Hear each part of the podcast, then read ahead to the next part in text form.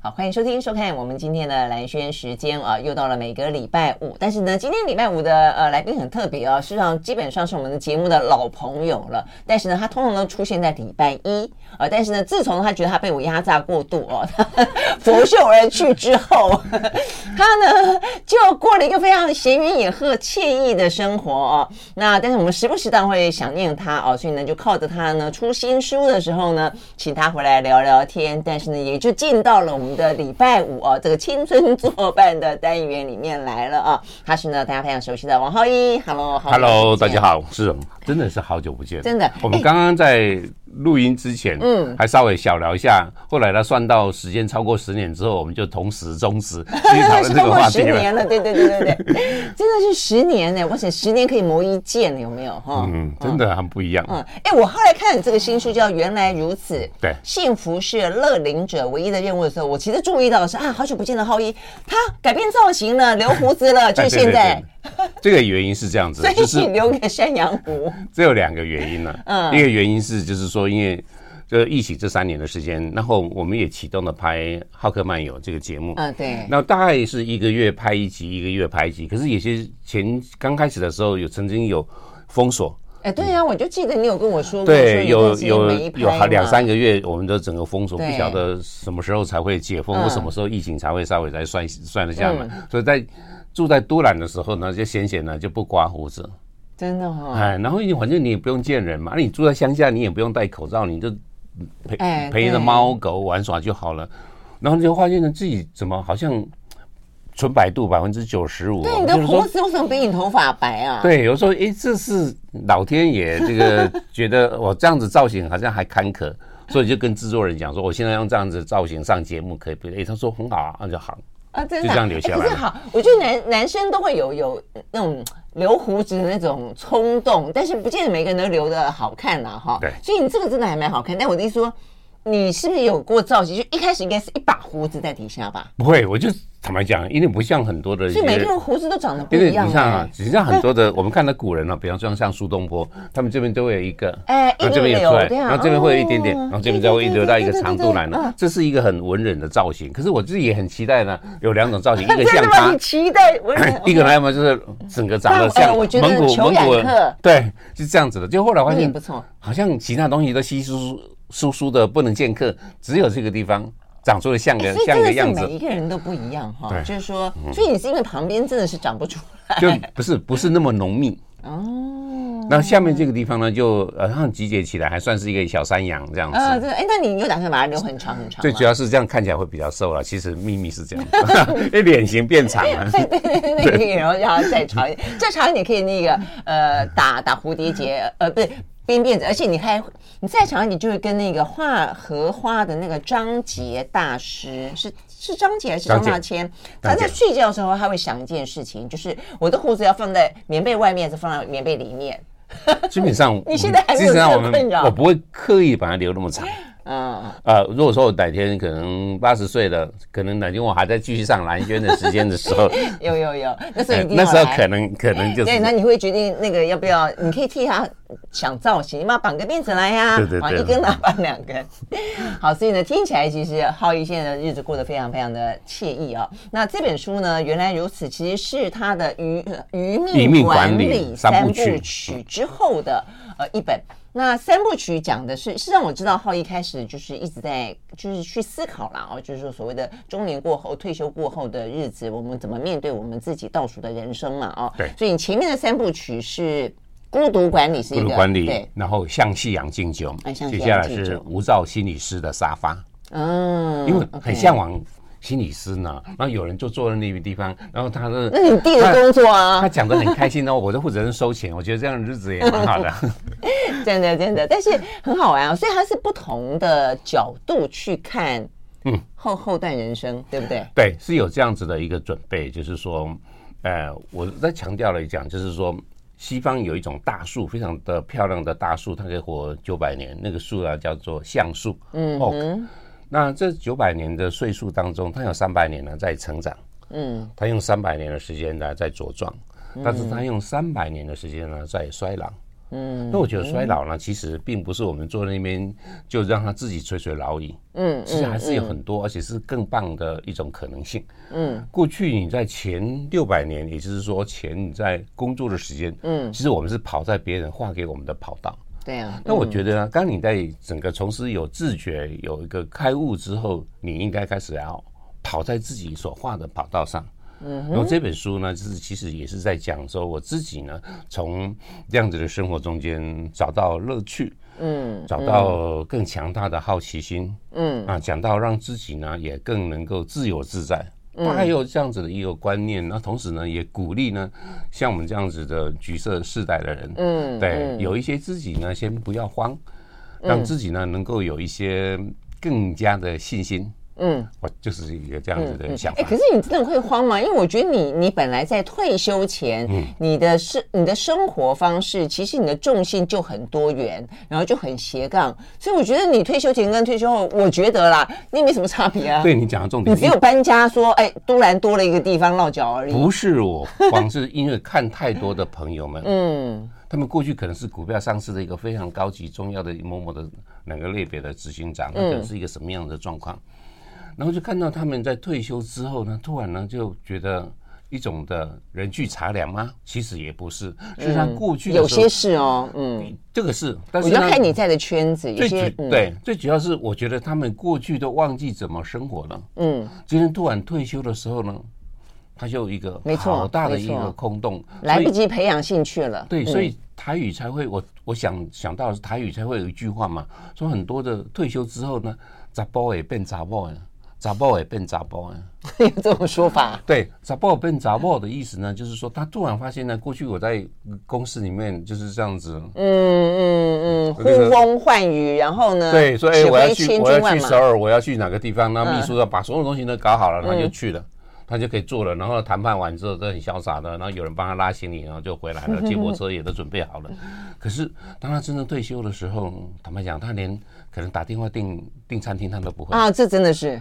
嗯，对，那所以呢，他今天就没有办法出门了，所以呢，杂包也变杂包，变成他就变成宅男哦，就大门不出，二门不迈就是了。对，那很多的女生很棒，所以她可能有一部分人是在家里面，就是抱照顾家庭、照顾小孩，长大了，他们呢很自由的。可是很多女生她们都会有自己的闺蜜，对，她们就会吆喝说，哎，哪边的下午茶很棒哎，哪边有开了一个新的餐厅呢？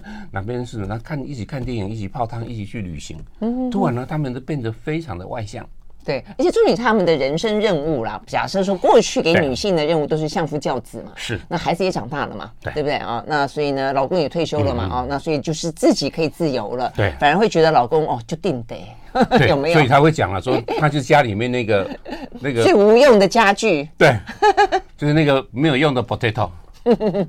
所以这本书当时候在取名字的时候，其实是把它讲做幸福任务了。嗯，这名字又是太怂了。嗯，对，所以呢一直在挣扎，怎么样子一个把它定义到一个让他可以让家觉得他的一种的本相。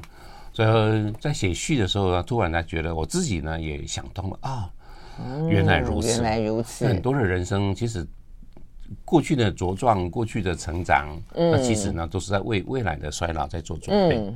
嗯，那当你想开的时候，你就不会咆哮老天让你怀才不遇，让你很多的一些人生有一些的遗憾。嗯，因为现在做的还来得及。嗯，对，只要方法对了，想法对了，所以我当我在邀请别人帮我写序的时候，然后他就说：“哎呀，这个我们没有办法帮你写序，不过。”啊，他当时讲在，我好像在网络上听到一个故事，就是一个小狗呢，就问了妈妈说：“妈妈，幸福在哪里？”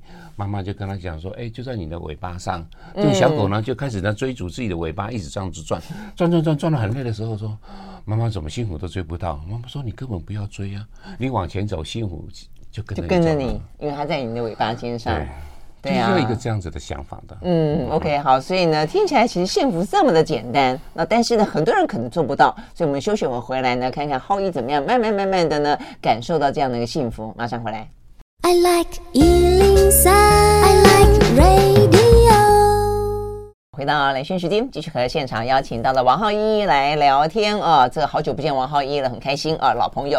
那他出了一本新书，叫做《原来如此》啊，这个幸福是乐龄者唯一的任务，还不是一个、两个、三个、四个，是唯一啊，就是要幸福。可是我觉得蛮好玩的，你会想象说，哎，唯一要幸福就是要幸福，比较可以理解。但在你的序里面讲到的是一个有点点相对，你把人生比喻成，或者把每一个人比喻成一朵玫瑰。对，那玫瑰我也很很。很认为啊，那就是说，呃，就是有有美丽，有有香气，香气有荆棘，就有刺，对，所以你会觉得说，其实相较于人生的复杂度，你可能得要去呃，让自己能够有更更多的呃应对哦，这个人生的困局就是。但是你讲到说呢，呃，这个玫瑰，然后所以你追求美好，对。你讲的是说，也因此你认为现在的呃下半场的人生不追求美好了，对，只追求幸福。哎，这个我就觉得有有有意思，而且有点困惑了。OK，嗯，我可以先回答，就是说，嗯，那过去的年轻的时候，那或者你在职场里面开始蒸蒸日上的时间。嗯我们表现要好的业绩、好的实力，我们也会认真的从事很多的一些让自己成长的一些的事情，嗯、也让自己呢光鲜亮丽，也让很多的这样子的事情。嗯、那这个东西呢，其实呢，就像是一个美丽的花朵，想办法把它变成一个很漂亮、很多颜色、芬香的一张子的一朵的玫瑰。可是，在我们的努力的过程中间，因为我们有刺，所以我们其实会。不知不觉中，甚至于把它当武器去刺伤了别人。嗯、可是，或者至少保护自己嘛？对，或者呢，别人就会来刺伤你的。嗯嗯。对，因为你进入到一个花丛里面呢，你就必须要跟其他的玫瑰来做竞争了。嗯、所以呢，也因为呢，我很想当玫瑰呢，所以呢，就是所谓的玫瑰呢，就依然是一个一个很优秀的一个人嘛，嗯，一个完美的人。可是到了某种程度去的时候呢，孔子说四十不惑嘛，嗯，这时候你才会发现到，其实你可以不要的一直在往那边挤，你可以在旁边当中，嗯、那这样别人也不会刺伤你，你也不会刺伤自己。到了另外一个阶段来的时候，其实你也不必然要当玫瑰呀，嗯，对，人生很多六十五分、七十分，其实也就蛮开心的，嗯哼，对，所以很多人看端奈，就是说你的人生要怎么过嘛。嗯嗯，对，其实现在有部电影呢，是宫崎骏即将要上映的电影，对，没错。对，他花了，嗯、他宣布退休了 N 次之后呢，就终于呢，他又说我又回来了，但是这回来中间他用七年的时间嘛。对。那这部的片子呢，他还蛮坚持的，用当时候大概是九十年前的时候的一个小说，然后的原来的名字、嗯、叫做。你想活出怎么样的人生？嗯，这听起来就是一个老人当中，到最后的时候，他自己也很清楚，他是这个作品是他留给他的孙子的。嗯，他说八十五岁、八十二岁的阿公我呢，就即将到另外一个世界去。嗯嗯，那我没有办法很像一个老师一样，或像一个把很多的人生的教训呢，就塞到你的脑袋里面去，因为你才刚刚。在成长的这个过程，嗯嗯嗯、我今天讲任何东西，其实你他们现在不会有这个感觉，不会有这个感觉了。讲了、嗯、很认真的在听，他也没有办法先想象到一个真正的 用意出来的。所以这片子当中呢，讲的这是一个十五岁的一个年轻人，然后呢，他是跟他舅舅刚刚大学毕业，两个人探讨人生嘛，嗯，探讨勇气，探讨友谊，探讨的是霸凌，探讨的是竞争这些种种的事情。嗯啊，这些事情呢，其实呢，就是讲的，就是对这个孙子来讲的。嗯，你过去的前面的人生在奔走、在努力、在成长、在芬芳的时候，你就会面临到这个问题。而今天的爷爷我已经八十二岁了，嗯，所以我要的过得并不是那么完美了。嗯哼。对，okay, 这个是所以你是说没有不需要刻意所谓的呃，不是不不追求美好，就不用刻意去追求所有的极致对跟完美。包括呢，我们如果在这边来培养我们的兴趣，嗯、而且到了某种程度，其实是蛮需要兴趣的。嗯，这个兴趣中你不必然一定要求有多大的了不起的一个成绩跟成就，跟一个完美的作品。嗯，最主要是。开心就好。嗯嗯，或者就是说，其实到了后半段，其实我觉得前半段的人总是被教育的，或者说被被或者不得不为了生存，就是你会有一些竞争心，就是你好像跟外在的东西不断的在竞争，在抗拒，在干嘛干嘛。但是事实上，最后的阶段，你其实要要相处的是自己。对，而且呢，就是这个相处的自己的时候，你必须要有前面的这些的磕磕碰碰。嗯，你回到年纪的时候，你才会感觉原来它这么平淡的一碗阳春面，嗯，它就是那么美好的滋味。嗯嗯，OK，好，所以说平淡哦，其实也并不平淡，很有滋味哦。所以呢，这本书里面呢，呃，王浩一呢帮。包包括了哈，他退休之外，他也呃去去都兰住了一段时间嘛啊，所以很有陶渊明的感觉，有没有？采菊东篱下，悠然见南山啊。那所以呢，呃，什么有猫猫啊，狗狗啊，是是，呃，种种种花种菜摘豆子啊，里面还有很多很好玩的这个画面哦。对，呃，看起来真的是呃那种感觉，就是好像有一个。村里，然后鸡犬，呃，这个对鸡犬相闻，对是，对对对。然后呢，你可以呃跟大家呃聊天啊，打招呼啊。然后呃，我送你一颗瓜，他送他送你什么一一一碗豆哦之类的生活，对，类似这样子，对不对啊？那这生活到底是什么样的滋味呢？我们休息了，马上回来。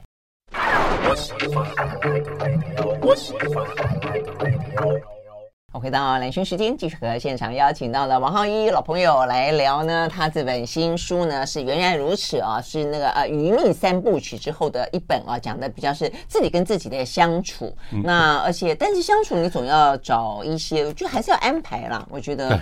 呃，如果你没有安排，你没有想法，你没有兴趣，你也没有体力的话，基本上你也很难过出一个很丰富的哦，那很很有滋有味的哦，这个余命人生。嗯、所以呢，基本上就是我觉得基本上健康是一定要有嘛，对不对？然后你有一些兴趣跟有些想法，所以你本来的兴趣除了写作之外，因为我看起来你其实接下来就后来的退休生活花了很多的时间在写作，然后后来也教书。那问题是你以前就喜欢种花、种菜、拈花惹草吗？哦，应该是这样子，我是乡下小孩嘛。嗯嗯，对，所以呢，在南投嘛，对，所以泥土对我来讲是很不陌生的事情。嗯，长大的过程呢，就开始进入到城市，嗯，然后学习，然后就开始进入职场，嗯，然后一路工作到成都。所以呢，今天就是因为有一个这样子一个天性，对泥土的感觉。那还是对我来讲是一个很很温润的一种的事情，嗯嗯，所以当你撬开了土，把种子种上去，它发芽，它长大，它不管是结什么果，或者成了什么样子的瓜，嗯，那种感觉其实是一个很自然的一种一种的年纪大的时候会有的一种的本性的，嗯，那你采收下来，当然一次它就长很多啊，嗯，那怎么办呢？你就送给邻居，邻居当然就很开心啊，因为整个是完全是。有机该种的，对呀，这那个香蕉啦，或者是蜜蕉，那你收到了很开心啊。可是它又开始长啊，开始长啊。那你在送的时候，人家就说，嗯，哎，表情就没有那么开心了。第三句的时候，他说，哎，能不能下次换换一种？不是，我想小时候比较，但没没有礼貌，有没有？对对。因为像沈云聪，他他的呃家里面哦，也是有朋友，就是都有都有菜园，所以他偶尔呢，如果过剩，他就会带来给我。一次带丝瓜啊，好棒好棒！第二次还是丝瓜，对，第三次还是丝瓜，因为是好朋友了，所以我才这样抓到。我心里想说，可不可以换一个菜？不过我一直觉得，就是说，一个会劳动的人，嗯，他本身应该是一个很温暖的人。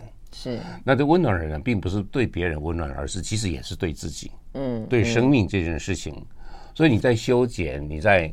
做一些的除草的一些的动作，嗯，嗯，那我在那个时间呢，突然有一个想法是，呃，同样一个比喻的事情呢，就是有个小和尚呢，就问着他的师傅，因为他的师傅很聪明，然后也开悟，也顿悟过，所以很多人就常常来跟他讨教人生的道理。嗯，他就问说：“师傅，那你开悟前，嗯，呃，是什么样子的？”他说：“我开悟前呢，就浇水啊，种菜呀，啊，念经啊，煮饭啊。”那开悟后呢，浇水啊，煮饭啊，念经浇水啊，啊，不是一样吗？他说不，而我过去在开悟前的时候，我浇水的时候呢，想的就是要煮饭。我在煮饭的时间，我就想待会什么时候要念经了。嗯，可是我现在呢，是我浇水的时候，我就浇水，我就很认真的浇水。嗯，煮饭的时候，我就很认真的在烧饭。嗯，而念经的时候就完全的是投入在这边，其实很当下，很当下。这个很当下的中间呢，又谈到另外的对一行禅师也有谈到开悟这件事情。他说，每一道浪，嗯，都意识到自己是大海的时候，那个就是开悟。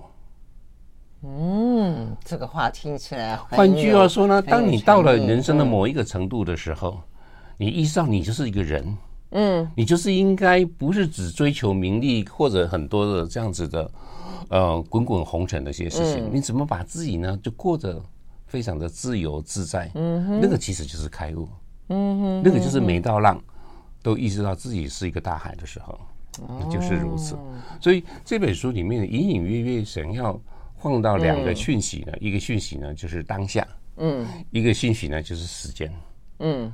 这个时间讲的就是一个岁月，那是。到了一个这样子的程度的时候，你就开始会回到原来你在种这些菜、种这些的瓜、修剪这些东西，嗯。你会觉得那个是一个很宁静的，嗯，所以我在书里面其中有一篇写到叫心流，嗯哼，对，心流的时候，就是当你很专注的时候呢，你在咔嚓咔修剪呢，做很多的事情的时候，其实讲所有的疲惫。饥饿，所有的人，所有的一些的烦人的一些的，或者一些想要多的一些的空中的资讯呢，完全都是抛掉的。嗯，一个小时、两个小时之后，你突然说，哎，他刚刚在做什么？其实刚刚什么都不做，只是在做很认真的，嗯，做修剪的东西。嗯，那我觉得这是一个很美好的一个生活的样态。并不是说我今天这样子的股票进出杀来杀去之后，我赚了多少或者各方面的东西，嗯，那个是必要的。可是到了某种阶段的时候，你应该要转身。嗯，对，改变你某种程度的一个态度。嗯、那这个呢，是这本书里面我讲了就要放入的一个讯息。嗯嗯、对，因为我觉得年轻的时候总会要讲效率，对不对？对，一定要。我我昨天做了什么事情啊？我会告诉你啊，我昨天我昨天替公司赚了多少钱？我昨天呢，呃，这个什么我的呃我的什么呃报表啊怎么样？或者我的呃案子怎么样？我昨天呢做了几则新闻啊？假设我会这样说。但是到了一个阶段，就会觉得说我好像什么事情都没做，但我心里面觉得很饱足。是。就是那种感受，而且这个饱足当中，就是如果你能够让自己在兴趣中间，然后找到，同时能够心流的产生，那我觉得那个岁月就是一个完全最棒的一个状态。对，但是心流你一定要找到你喜欢的东西啊，我觉得这个很重要。所以我真的觉得我们刚才讲说培养兴趣，或者说你自己本身兴趣要够多元，呃。要跟懂得跟自己对话，我觉得这些都是很必要的条件。所以这个必要条件当中有两个的情形，就是第一个呢，你要适时的把握，因为人都有好奇心。嗯，那你随着年纪在衰退的过程中呢，我们自己呢刻意的去压好奇心这件事情，其实你应该让他自己更加的开心来呼唤你。嗯，对很多的事情。那第二个呢，就是你对很多东西的细节，嗯，你要更加的去感觉。嗯，所以如果有人讲说，哎，你怎么会写那么多的美食？那其实是因为我们懂了很多的细节，嗯，我们看到很多的细节，或者你好奇，你去你去追索这个东西。对，那今天就是其实你去看一个画画展，然后甚至你看一个电影，或者你在追剧没有关系，你就是二刷一次，然后你在看到的时候，你就带着笔记，然后你就开始写下来。原来呢，你会觉得他他很棒的地方，或启发你的地方，所以犹太人就讲得非常清楚，说有四个呢最有高效率的一种的东西。第一个呢是阅读，嗯，那阅读呢是走到别人的灵魂去偷窥的，嗯哼。旅行呢就是到另外一个世界里面，到另外一个地方里面呢去体验的，嗯哼。那第三个，第三个呢就是冥想。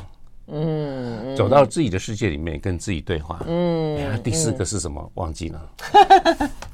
没关系，这也是呢，在这个呃后半人生经常会发生的事情啊。追剧吗？追剧已经被列进去了吗？对，就电影、追剧、电视这种东西的，它是可以看到、体验到你。不可能发生的生活的样貌，嗯，而这个样貌其实对你来讲是有帮助的。OK，这个追剧的有点像看电影的概念了，对不对？是，跟跟阅读的概念一样，只是阅读是文字的，然后呢是比较精神性的，然后看不过看电影上也是啊，就是电影跟追剧比较是影像的，是影像的，因为现在人影像思考会比较强，嗯嗯，那过去的我们这种年纪的人对文字的思考能力会。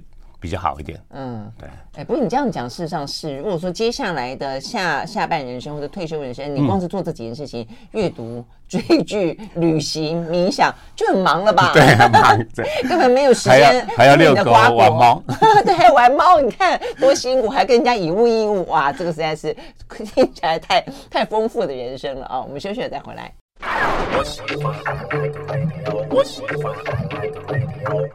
好，回到兰萱时间，继续和现场邀请到的王浩一来聊天啊。这本书原来如此，幸福是乐龄者呢唯一的任务啊。呃，这个王浩一在里面书里面引用了很多，看起来你真的呃，在过去这段时间，在你的山居呃乡间岁月当中，嗯、呃，你跟古人的交往还蛮多的哈。你跟跟台东人、都兰人的交往很多，跟古人的交往也蛮多的。对，随着年纪大的时候，突然觉得好像。有一种灵魂任务，嗯，对，这个灵魂任务当中，可能年轻的时候当然家庭啊，工作，嗯，然后静下来的时候，你会发现你的好像大概是在五十五岁左右吧，嗯哼，我就约约的看到我的灵魂的任务在呼唤我，嗯哼，那当然后来呢，曾经有一个朋友不认识的，那后来变成朋友了，然后他会看前世今生。嗯哼，对，那有一天呢，就在东聊西聊的过程中呢，就聊到我的某一个前生今世今生的事情。对，因为当时我跟他讲说，我去过西安三次，嗯，我每次去都熟悉的不得了，因为根本不需要地图，我就知道哪边哪边哪边怎么走，真的有那个朱雀大街哪个是什么东西的。我曾经还是幻想过说，我是不是在那个大雁塔下面曾经有提过诗。哦，那是要考上进士的人才会有这个权利的哇。然后呢，在那个巷弄中间呢，知道哪边的面好吃，怎么样子的东西都知道。有些人的前世记忆好像特别深刻哈。对，他说，他说你的书写当中有很多的唐诗宋词的这些的人会在你的书写里面出现。对呀，对呀。对我来讲啊，都是信手拈来。对，这时候讲的是现在。OK。对，那就是因为有一个。这样子的一个背景，因为他那所以他说你前世是考上进士的，但是他不告诉我那个是谁啊，那就好了，我就得听听就好了。这种事情，但是我觉得从从中间是我过去也常常碰到很多的比较灵异事件的时候，我觉得每个灵魂呢来到我们的人生的这一辈子当中，有些人是来学习开心的，嗯，有些是来学习分散，有些学习是来学习沟通，有些学习是来当妈妈。嗯哼，对，我觉得有不同的人生，在不同的阶段。如果我今天到这个年纪的时候，当然还没有办法被证明，但是我相信，我想是他。嗯嗯、那这个东西呢，是以某种程度的一种信心，甚至于如果把它当做一个信仰，你对现在的自己的每一个状况，不管是身体的呃情形，或者是整个状态，其实你会。不能说甘之如饴呢，而是你会有更加的一个明显的一个方向。所以你已经有心里面有个答案了吗？已经投射出某一个你是谁？哦，我不是，不不会讲我是谁呢？啊，我以为你已经想象出来。我讲的是说所谓的那样子的灵魂的任务当中，就是我今天在这样子的今天这样子一个岁数，过去其实也就是跌跌撞撞，在工作上呢，也或有时候有好的表现，有些时候也表现得很平凡。对，但是呢，这个整个的点滴在心头的过程中间呢，让我自己的想法可能更加的成熟，或者说更加的温暖。嗯，那这样子的温暖，在我自己当中，我自己知道我自己比较有更大的正能量的一个人是这样子的。所以，当我的写作或者演讲，甚至于到乐龄大学去上课的时候。那我比较有这样子一个特质呢，能够去鼓舞别人，能够去帮助到别人。嗯，那这个呢，其实我认为呢，其实就是我灵魂任务中间的一环。哦，这样子，因为他在这个书里面呢，讲到人生阶段，你就引用了很多不同的诗人，他们看待人生的的的方式嘛，对不对？对，包括里面有一篇花点比较大的篇幅呢，就是讲爱情这件事情。对对对。哎，我很少看你书里面讲爱情哎。哦。所以我觉得很多，但是我要讲的是重点在于，很多人其实就是因为现在人越来越越长寿，而且也越来越懂得过生活。你看那么多人都在谈论有关于不管叫做第三人生也好，不管叫做余命管理也好，那就是说这里头能不能够有爱情？那是什么样的爱情？一定跟你年轻的时候那种如这个。狂风骤雨式的哦，或者说那种呃非常的浓烈，哎，干柴对干柴烈火是不是非常浓烈的？一定不一样。那所以如果有的话，那该是什么？对呀，我觉得很特别。OK，对于爱情的观念呢，就讲讲说，我们用现在的网络的金句来讲，就是说没有适合结婚的年纪，但是是有适合结婚的爱情。嗯，那爱情呢，并不是一个干柴烈火，而是爱情呢，其实是跟好朋友一样，是可以让你的生活里面彼此之间的更加的美好，嗯，更加的帮助，在易经当中呢，是两个水泽呢合在一起的时候，我的水比较多的时候，我可以分一点给你。嗯，对，我的水泽比较干的时候，我再分一点给你。大家呢互相成长，互相的温润，互相的亲近。嗯嗯。那当然，如果有这样子的状况是很好。嗯。可是也很多人也会告诉你说，如果没有找到更好的人，嗯，那自己呢孤独的终老，其实也比找到一个糟糕的伴侣还要更好。嗯，对，但在爱情这件部分的时候呢，我认为呢，即使你今天失婚了，你失恋了，或者已经错过了很多的一些人生的一些关键点了，但这些的曾经，其实呢，就是帮助我们人生当中一个更加的丰富的。嗯，对很多人跟初恋呢，大大部分是不会成功。那很多人的婚姻呢，各式各样的状态，就是在成长的过程中间，其实婚姻过程中最常出现的就是，并不是出轨了，而是两个人成长的方向已经开始不一样了。嗯嗯，对。所以呢，这怎么讲爱情这件事情？那当然，某种程度是责任，某种程度是许诺，某种程度呢，这是一种让自己的细节的更加的感情生活细节的美好的体验。嗯，对。所以呢，我觉得呢，它本来就是一个。人生中综合一个很重要的事情，一个安宁医院的医生曾经在他的半年中跟三千个人说过再见。安宁医院的人大概的平均在那个房间待的时间，平均呢大概是六点五天左右的时间。但有人是三天，有人四天，当然有人会两个礼拜，那平均大概就是七天吧。对，那他在访谈他们的过程中间有提到呢，就是你遗憾的是什么？嗯哼，对，有人就是说遗憾没有跟爱他的人说谢谢，嗯嗯，那有人也很遗憾说这辈这辈子没有谈过爱情，嗯，所以这个爱情呢，不管是成功的、失败的呢，还是就是一线一瞬之间就不见的，可是很多人是完全没有的，嗯嗯，对，所以对你现在目前还困在。当中的人，或者呢期待的人，或者呢只准备呢好好的把它推开远远的那样子的人都没有关系。那个是你曾经有过这样子的，喝过这杯的水的人才知道那个水的感觉。嗯，那很对这样子遗憾的都都要走的时候，他跟医生讲，他人生最大的遗憾是没有谈过爱情。当你懂了这句话的时候，那你今天的可能跌跌撞撞、坑坑巴巴的爱情，你或许又重新可以检视它。嗯，对。是你可以消手了，把一个烂的感情推远的都没有关系的。对，你意思是因为大部分的人都会在他的人生的中间这个最黄金的岁月当中，是可能是有个婚姻关系的。对，呃，但是很多人所谓的到了。呃，中年要退休的时候，尤其像日本，他们经常有所谓的族婚的观观念。他其实要要展开一个新的人生里面，很多人是不认为应该，就是他的婚姻任务可能结束了。对，所以所以你一定在你的定义当中，一定是那个时候如果再有爱情或者再有感情，一定跟你壮年的时候那个状况是不一样的嘛。所以呢，有有民调就是访问那个大、啊 okay, 大叔跟大妈，嗯哼，然后就访问说，哎。这个先生啊，这个你下辈子还要跟你老婆在一起吗？如果有下辈子的话，嗯，结果呢，竟然有一半的男生说 yes，嗯，结果呢，就问女生说，那你下辈子还要跟他在一起吗？当然不要了。对，这个就是答案。所以很多的男生的认知，你就知道就多么笨拙啊。他很依赖，坦白讲，通常都是到了后半段才知道，哦，原来他那么依赖他的另外一半。对，刚开始的工作的时候呢，他是完全的是全全力以赴。可是当他回来的时候，发现孩子都长大，也不是，就是整个他也不认识了，甚至当然有人结婚就搬出去了。嗯，唯一的这个老婆在家的时候，他就是一个熟悉的陌生人。嗯，对，所以呢，现在目前整个会有一个人口的寿命的一个危机。你知道台湾已经预测出今年西元两千年出生的小朋友，嗯，未来呢，他们非常有希望呢，能够活一百岁。嗯嗯，你可以想象，现在台湾的平均岁数呢是八十四岁。嗯，那八十四岁的意思呢，每隔三年、四年之后就会再增长一岁。对，每隔三年、四年就增长一岁。按照这样子的曲线上来之后，他们会一百岁，一百岁。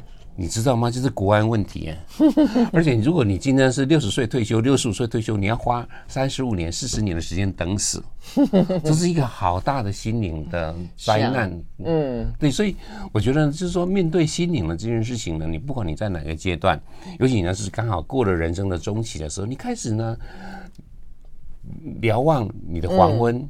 甚至于呢，到了这种某种程度年纪的时候，开始凝视你的死亡的时候，嗯，你会有很多的一些想法，你必须要想清楚，说一切都还来得及，嗯嗯，对，但是你必须要开始要动身，但是必须要有一个明确的把那个观念跟信仰，然后重新建立起来。嗯嗯，包括爱情。对，我们休息再回来。I like 103, I like radio。好，回到来讯时间，继续和现场邀请到了王浩一来聊天啊，聊聊呢怎么样子啊？这个到人生越走到啊这个后后半段，越其实要求的很简单，就是幸福两个字。啊，而且呢也才恍然大悟说就是幸福。那不过坦白讲，幸福真的很难啊。不过如果说照浩一这个书里面讲的，有诗、有文学、有阅读、有旅行，然后有爱情、有追剧，对。哇，这个有猫狗啊，有猫狗哦，这个不通有猫狗了，还需要有爱情吗？哦，不一样，我觉得 现在很多人有猫狗可以不用有有小孩哦。对，我们家之前有一只小猫，虎斑猫，然后呢就其实很年轻，大概四岁多吧，嗯，然后呢就心脏有一些先天性的问题，然后呢就就我们抢救它，然后到医院去，医生也说大家这种。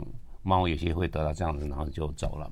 然后过了两天之后，有朋友打电话来说，那只猫呢，它它跟跟有一个比较通灵的人产生连结，然后呢，就说这只猫提早要离开，是因为它在这辈子的任务已经完成了，它开始追寻下辈子的任务了。那下辈子的任务想当一个妈，当一个妈妈，当一个妈妈，但是还是当猫。猫妈妈，对对对，猫妈妈。因为原来那只猫，原来那只猫被结扎，但猫大部分在家里面都是被结扎的嘛。OK，所以呢，就后来那个猫那么有意识啊。对，同样的呢，在几个月之后，一个两个月不到的时间呢，我们就刚好一个在台东一个朋友，然后他就捡到猫，然后呢，就刚好有朋友就通报说他在找猫主人，然后呢，很像我们实际上那只猫那个样子。那所以呢，我们就很好奇的去找到那个朋友，当然让他也挑选，因为他在选好几个人家嘛。嗯，嗯对。然后呢，我们当然被相中了，然后那只猫就非常的亲人嘛。三天后，我们把那猫带回来了。那它是一个母猫，而且长得就是跟我们死掉的那个猫其实就是一样的灰色的虎斑嘛。嗯哼。对，然后呢，就是我们就刻意的不结扎。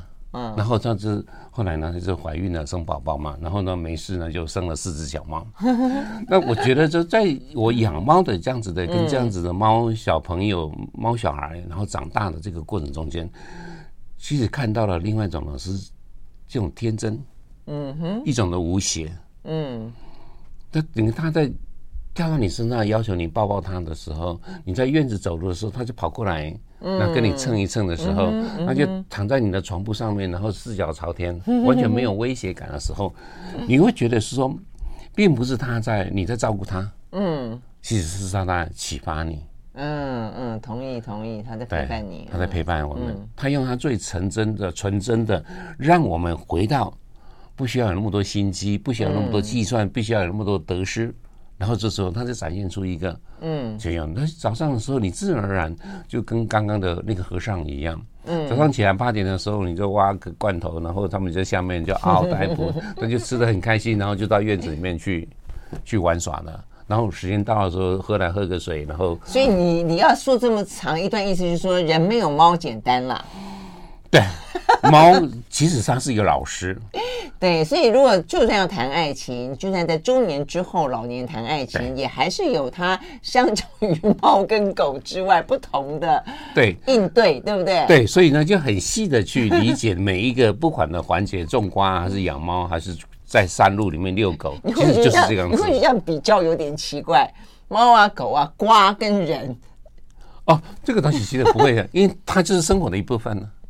OK，开玩笑，而且很寻常的一部分，对，甚至有些时候是 routine 的一部分。嗯嗯嗯，对，所以人可能人跟人互动最复杂，但是呢，也最最难忘，也最独特，也这么说，对不对？也也最难被取代嘛？是不是？是这样子的。嗯嗯，OK，好，呃，所以我们刚刚讲到说，在书里面啊，这个浩毅举了很多呃这个呃古人的例子去描述人生的呃这个不同的阶段，但我觉得有一段最好玩。